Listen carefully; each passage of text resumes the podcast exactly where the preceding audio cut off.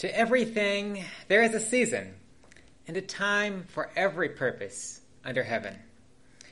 If you look in your bulletin, the, t- the title of my message today is A Time of Grace. You ever kind of got upset at someone because they were being just extremely wasteful? I have to say that's kind of one of my pet peeves. When people throw away food. Now, you wouldn't tell it by looking at me, but I like food. And, and I see these people sometimes, and you're at a cafeteria, and they go through the cafeteria line, and they're taking like everything, and they got their plate this high, and you're like, they can't possibly eat that. And then you you're watching them kind of like, are they really going to eat that? And sure enough, about half of that plate goes in the garbage can after about ten minutes. You're like, man. You, you ever seen that? You know what I'm talking about? Yeah, yeah, you, you know what I'm talking about. One time, not too long ago, I came home from work, and I heard this sound I knew what it was as soon as I heard it the sound of running water. And I went and looked, and sure enough, the faucet was running, and no one was home, and no one had been home all day, and the faucet was running.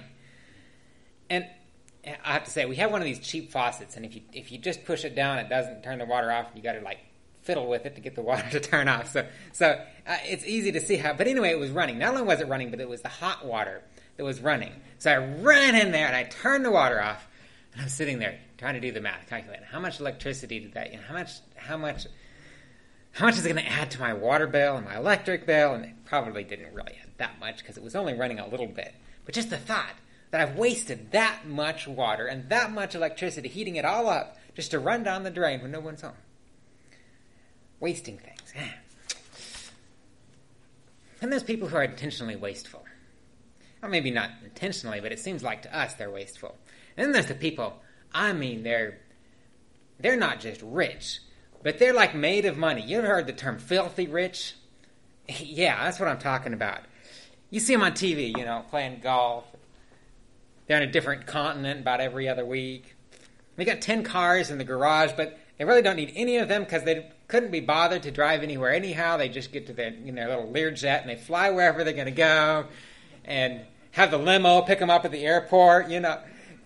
And you're thinking, Man, in the amount of money they spend in one day, one day, I could retire.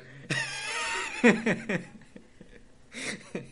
I'm not here to talk about social inequality. That's talk for another time and probably not for church. But you know, we we can make some assumptions about people, whether they're justified or not. I don't know tr- if they if that's true, but, but we can make some assumptions about people when we see them living like that.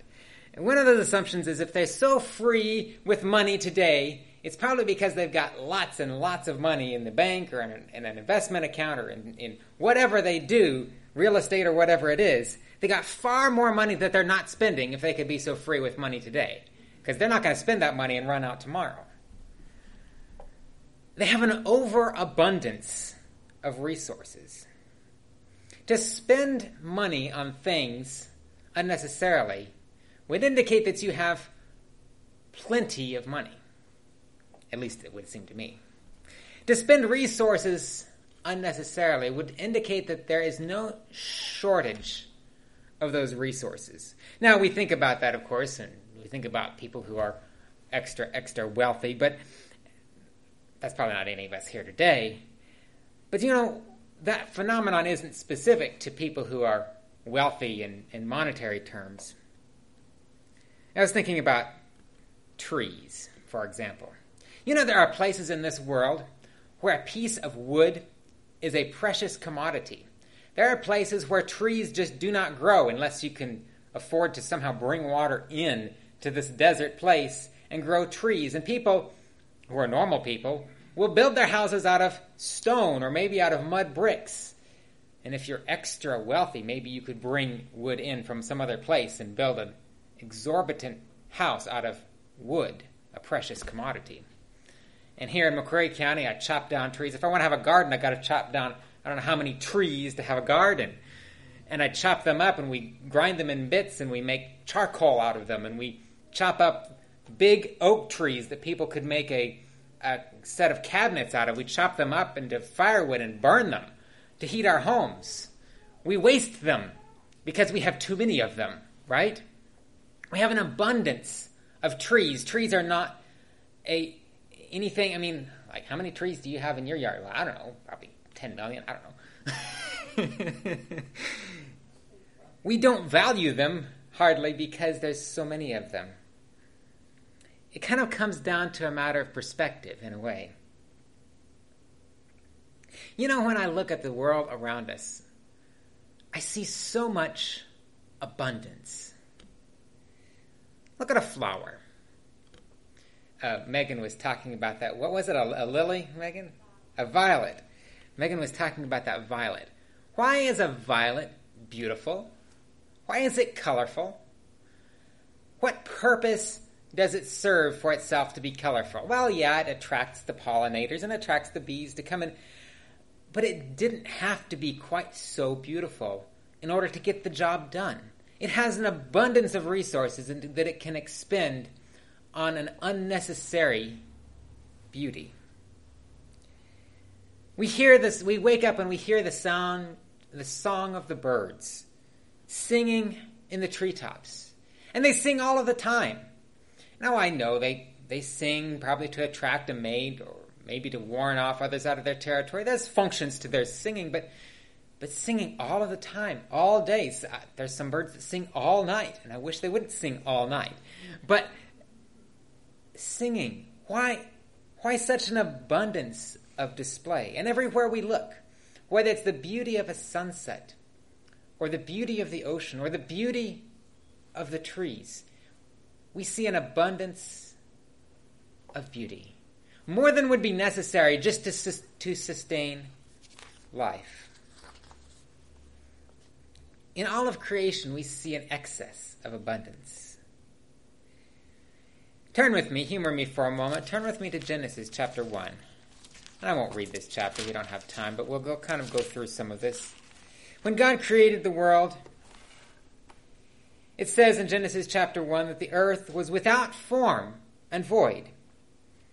There was a vast, unlimited, unbounded space, an excess, an infinity of space, no confinement, and a boundless, infinite darkness. Until God spoke these words Let there be light. Not a little bit of light not like a little flashlight shining out in the darkness. Not a street lamp. No, not even a floodlight. But a supernatural light. A light that was capable of filling the entire universe with light. And yet this light did not fill the entire universe. Because it says there that he created a separation between light and darkness. And God saw the light in verse 4 that it was good, and God divided the light from the darkness. And he called the light day, and the darkness he called night. You see, God creates in an abundance, and then he sets a boundary. On the first day of creation, God creates this immense space which we call the heaven, and set a boundary between light and darkness. On the second day, he created an immense firmament, the sky overhead, the air that we breathe, and the abundance of water beneath, and made a boundary between the two. Then, on the third day, he set a boundary between the sea and the land. He created an immense space of land, continents on the world, and set a boundary along the seashore. This far you shall come, and no farther. He clothed the land with vegetation, an abundance of vegetation, herbs and trees already bringing forth fruit to serve the needs of the animals and of man. In the first three days of creation, God creates the spaces of the heavens above, the sky, the ocean, and the land. Three days. Then follow another three days of creation in which he, in the same order, fills those spaces which he has made. On the fourth day of creation, he takes the space of the immense heavens and places in them lights, the sun to rule the day and the moon to rule the night, and the stars also. Not only do these give light, But they create another boundary. They create divisions between day and night, between seasons. It says in verse uh, 14, Let there be lights in the firmament to divide the day from the night, and let them be for signs and seasons, and for days and for years. God creates within this space a continuity of time. And the pieces that mark off the demarcations of time that we use even now, down to this day. Then on the, on the uh, fifth day of creation, he fills the next spaces that he has made. The sky the oceans teem with life, birds and fish and great creatures filling the sea. And on the sixth day of creation, finally he fills the land that he has created, teeming now with animals. And last but not least, creating the man and the woman, Adam and Eve, in his own image. A perfect world, perfectly beautiful, bountifully supplied with all the needs of all of his creation met. A world of abundance an abundance of resources, and an abundance of life. Yes, there is plenty of work still to be done. But first, on this eve of the sixth day of creation, God does something incredibly special.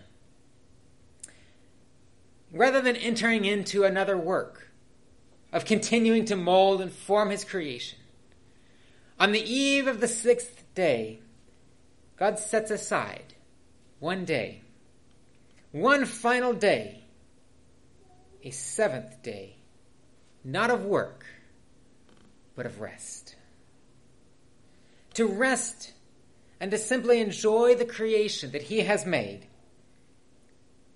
To revel in the beauty and abundance that He has supplied. To build relationship between God and man, and between man and his fellow man and women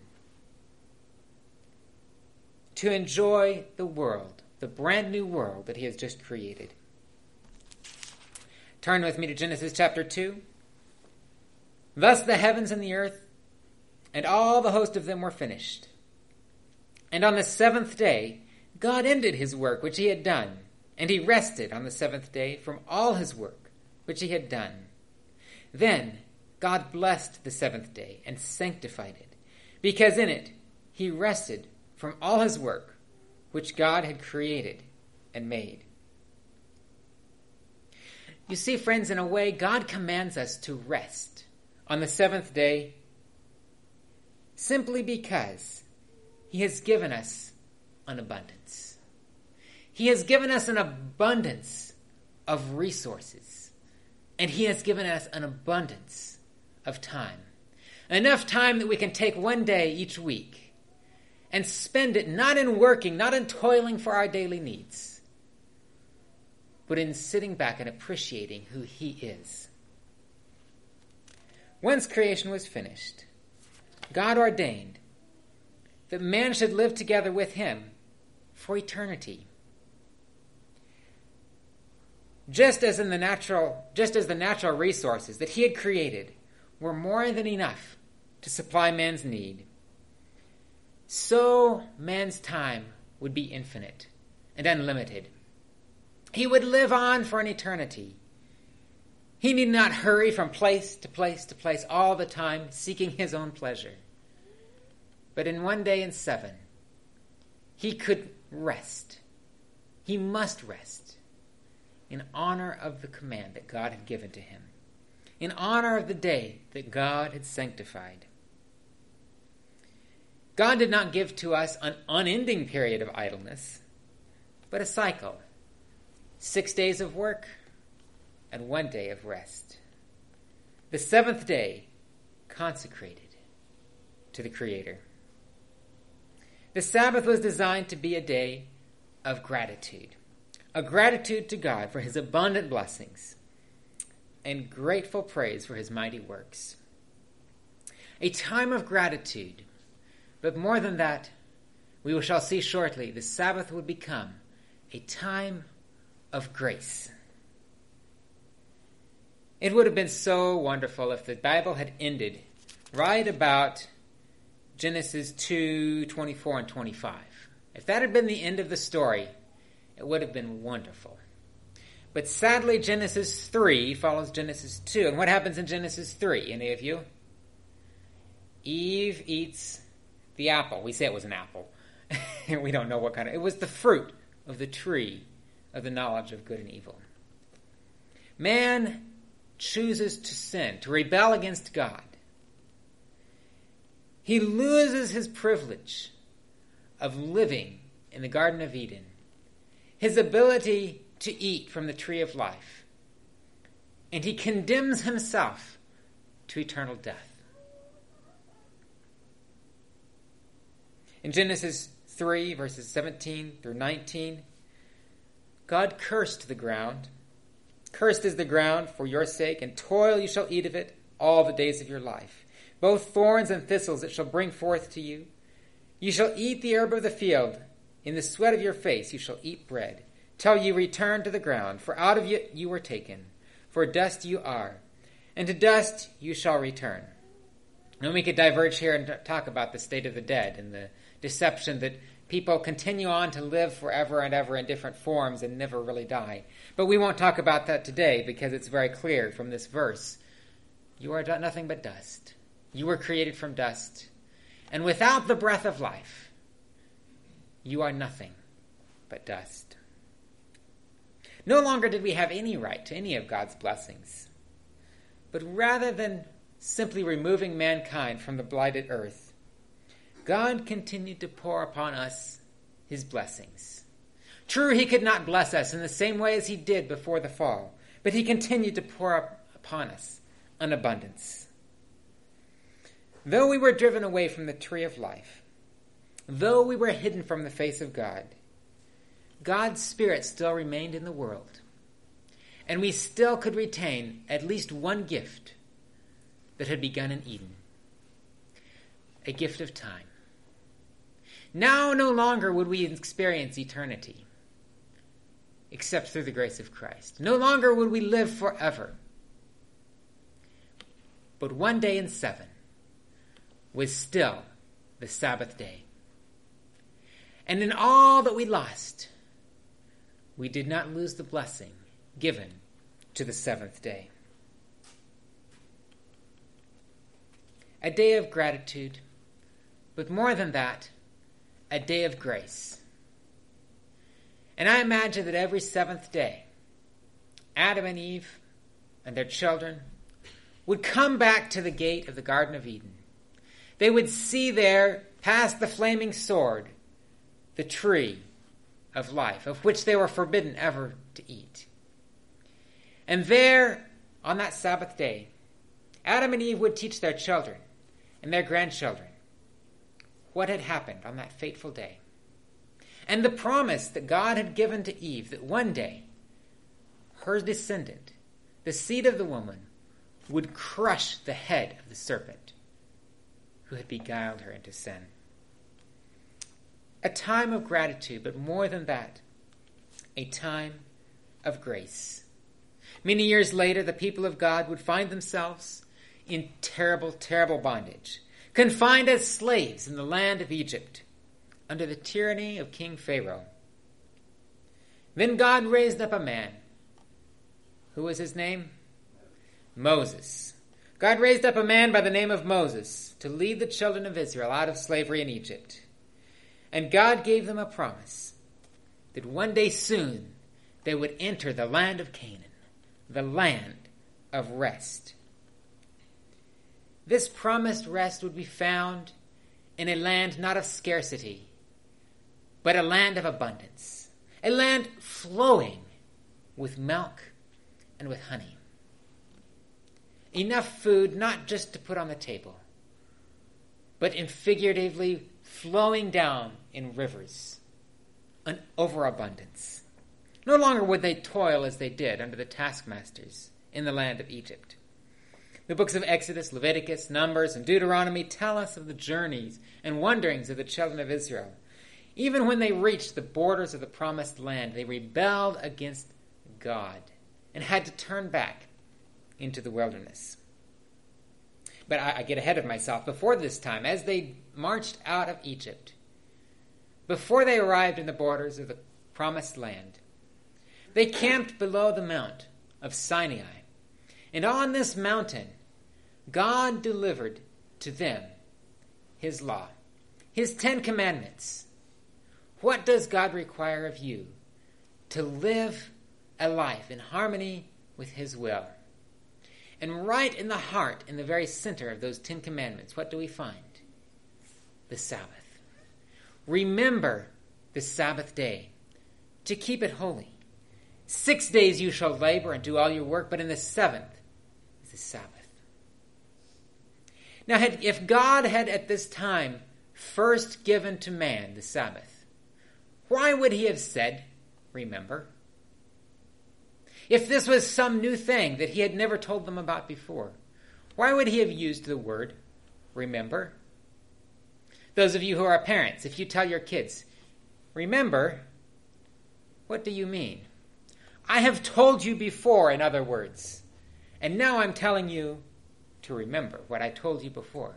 Had God told them before? Yes. He had told mankind in the Garden of Eden before the fall to keep the Sabbath day. Now, the writer of the New Testament epistle of Hebrews takes it even further. A time of gratitude, yes. But let's look at this time of grace. The writer of Hebrews, turn with me to Hebrews chapter 4.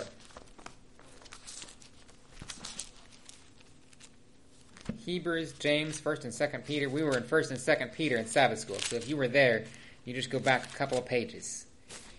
Hebrews chapter 4. The writer of Hebrews goes over this same story about the wilderness wanderings of the children of Israel. How they had come out from Egypt, out of bondage, and had received this promise of entering into rest. And Joshua, the, the leader who followed Moses, Joshua did lead the children of Israel into the land of Canaan. But as the writer of Hebrews points out in this passage, in the leading up to Hebrews chapter 4, David quotes this verse saying, I will yet lead you into rest. Now, David was in the time of the kings, many, many, many years later, after the time of Moses and Joshua, looking forward to another deliverer who would give rest to God's people. And I don't have time to go into all of the exposition. It's a powerful, powerful exposition that Paul is giving here to the Hebrews about how Jesus Christ is the ultimate fulfillment of the rest of the Sabbath that is given to God's people. But look here in verses uh, Hebrews 4 and verses 9 and 10. There remains therefore a rest for the people of God. For he who has entered his rest has himself also ceased from his works, as God did from his. You see, the Sabbath points backwards to creation. But for the children of Israel, for Adam and Eve after the fall, for everyone who lived up until the time of Christ, the Sabbath pointed forward to an entering into rest that would come when Christ would come and walk on this earth and would die on the cross, not for himself, but for you and for me. Yes, the time is the Sabbath is a time of gratitude to God for his abundance in creation. But even more, the Sabbath is a symbol of our salvation. Let me ask you this question How are we saved? Is it by working as hard as we can to keep all of the laws of God? How many of us are going to be saved by works? I can't put up my hand. How many of us are going to be saved by working a little bit harder? How many of us can be saved by the grace of Christ that is without works? Amen? Are we saved by our works? Or are we saved by entering into rest? That's what we call not working, right? Resting. And the writer of Hebrews makes this point so clear in Hebrews chapter 4. There remains therefore a rest for the people of God. For he who has entered his rest has himself also ceased from his works, as God did from his. And I love verse 15 too. For he for we do not have a high priest who cannot sympathize with our weakness, but was in all points tempted like as we are, yet without sin. Let us therefore come boldly to the throne of grace that we may obtain mercy and find grace to help in time of de- in time of need. If I don't watch, I'll get distracted and I'll hear, sit here and give an exposition on Hebrews. But the point that the writer of Hebrews is making here so clearly the Sabbath is not about works, friends. The Sabbath is about rest. I hear other Christians tell me, oh, you Seventh day Adventists, it's all about works. It's a works based religion. You're, you're keeping the Sabbath for works, and you think the Sabbath is going to save you. Well, perhaps there, are, there have been Adventists who thought that. I'm sorry, there have been Christians in many times that have been mistaken. But the Sabbath is not about work. The Sabbath, excuse me, the Sabbath is precisely the opposite of work. It's about a rest from work symbolizing the rest that we experience in Christ, in knowing that our salvation is secure, that we don't, don't have to work for it, but that we can enter into it by faith in the only one who can provide that atonement. The Sabbath is a time of gratitude. The Sabbath is a time of grace. And last but not least, the Sabbath is a time of giving. You know, the theory of evolution is in such stark contrast to the biblical account of creation. Have you ever thought about it this way? Evolution teaches us that life arose in this world in a world of very scarce natural resources. As the first life forms arose millions of years ago, they began to grow and to multiply. They began to diversify and mutate and form different life, life forms. Now, I'm telling you the theory of evolution. It's not that I believe the theory of evolution. I hope that's clear. But I'm just kind of explaining to you that, that the concept is that these forms of life, it started with a very simple form of life, maybe a little bud of yeast or some, some little simple, quotes, simple form uh, of, of life, and it started to change and mutate, and pretty soon it grew legs, and some of them came out and walked on land, and some of them turned into fish and swam in the water, and, and so on and so forth. And it's, it's quite an interesting theory when you come to think of it that way, because how do things that are very simple become very complex without some outside intelligent force acting upon them? And I don't quite understand that. But, suffice it to say, but that's, that's kind of, in a nutshell, the theory of evolution as as these different organisms and they're differentiating and they're forming different things as they as they differentiate they begin to compete with one another for scarce natural resources because there's only so many resources on this earth and that could be easily consumed if life continues to multiply uh, and unhindered. So the weaker forms of life then become crowded out by the stronger forms of life. And that's how we get to the survival of the fittest. Darwin's theory of evolution is premised on this theory that the stronger and, and therefore better forms of life would crowd out and destroy the weaker or inferior forms of life until now we have on this earth only after millions of years only the forms of life which are the most advanced and superior because we have we have um, crowded out the other weaker and inferior forms of life. And that explains all of the diversity that we have on this earth, correct? Well, no. That does not at all dis- explain diversity because if there was one and only one perfect and strong form of life, then we should not have any diversity of life at all on this planet. There should only be one form of life, and it would probably look like something like a yeast or an algae because those kinds of, if you ever look at an ecosystem and you look at if you get the, the balance of nutrients off just a little bit, a little bit too, too much nitrates or something in the in the water, for example, and you have what we call an algal algal bloom, and you you could have a very complex ecosystem to start with, maybe hundreds, maybe thousands, maybe tens of thousands of different forms of life in a small area, and over a very short period of time in an algal bloom, the algae can consume all of the oxygen, all of the natural resources in the water, basically obliterate all other life except this algae, which then itself eventually dies once the resources are consumed. How does the theory of evolution and a world of scarcity explain the diversity that we see in the world around us today? If you have an explanation for that, please tell me later because I'm still wondering about that. But I don't have to wonder very long, but I because I don't believe it. I believe what the Bible teaches. That God created a world, not a world of scarcity, but a world of abundance. If God wanted, if I wanted to, let me just put it this way, if I wanted to put a little dot, a little pretty little star in the sky, I probably would have gone up about maybe 20 miles up and hung a lantern up there. And it would have been a pretty little star in the sky for everyone to see. Maybe if I was going to be really, really like exorbitant, I would go up 100 miles and put up a great big ball of fire. You know, maybe 50 feet across. And I'd go up 100 miles and there'd be this beautiful star in the sky.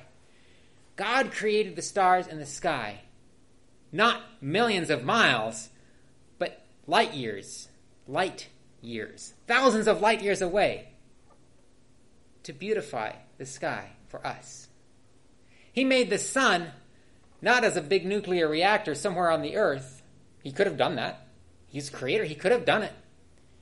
But he spent way more energy than he needed to to make a sun that's 93 million miles away to get and then put the earth in just the right position that we would be not too warm, not too cold.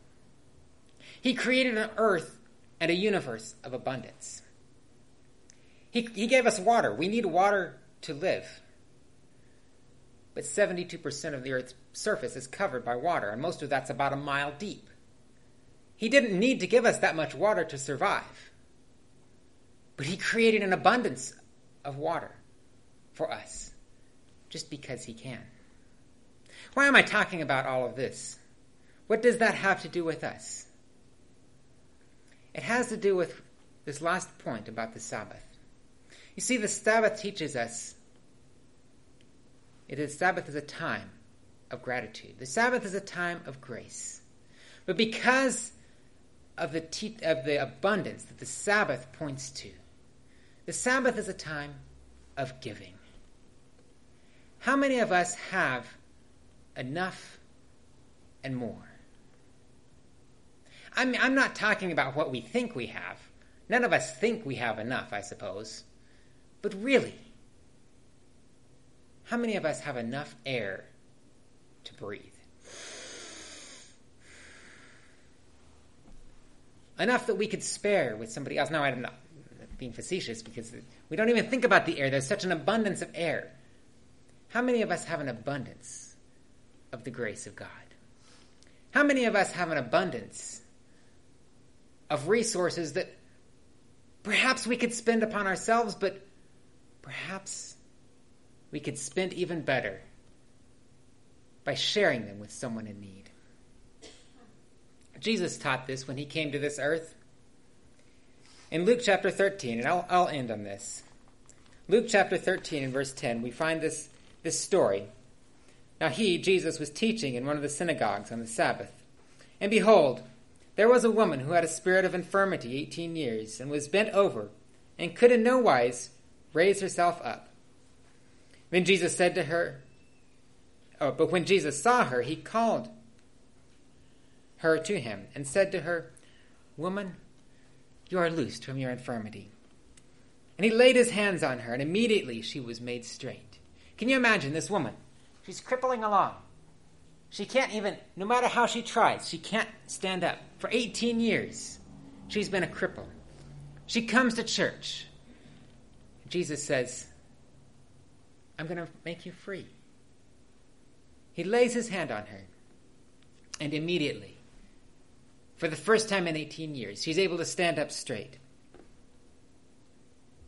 There's so many examples of Jesus, miracles of healing. This is just one small example, but the ruler of the synagogue answered with indignation because Jesus had healed on the Sabbath. And he said to the crowd, There are six days on which men ought to work. Therefore, come and be healed on them, and not on the Sabbath day. And the Lord answered and said, Hypocrite, does not each one of you on the Sabbath loose his ox or his donkey from the stall, and lead him away to water? So ought not this woman, being a daughter of Abraham, whom Satan has bound, think of it, for 18 years, be loosed from his bond on the Sabbath? And when he had said this, all his adversaries were put to shame, and all the multitude rejoiced for the glorious things that were done. We find in Mark uh, 2, verse 27, you know this verse as well. Jesus said to them, The Sabbath was made for man, and not man for the Sabbath. Therefore, the Son of Man is also Lord of the Sabbath. Friends, the Sabbath is a time for us, but not just a time for us, it's a time for those who don't know about God. It's a time for us to give of what we have to those who have never heard, to loose them from the bonds of Satan.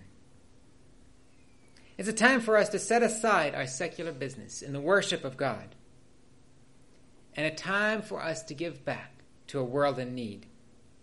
When we realize the abundance that God has given to us, how can we hold that abundance within our hearts? Think about a stream in the desert flowing down, flowing down, flowing down. The Jordan River is an example.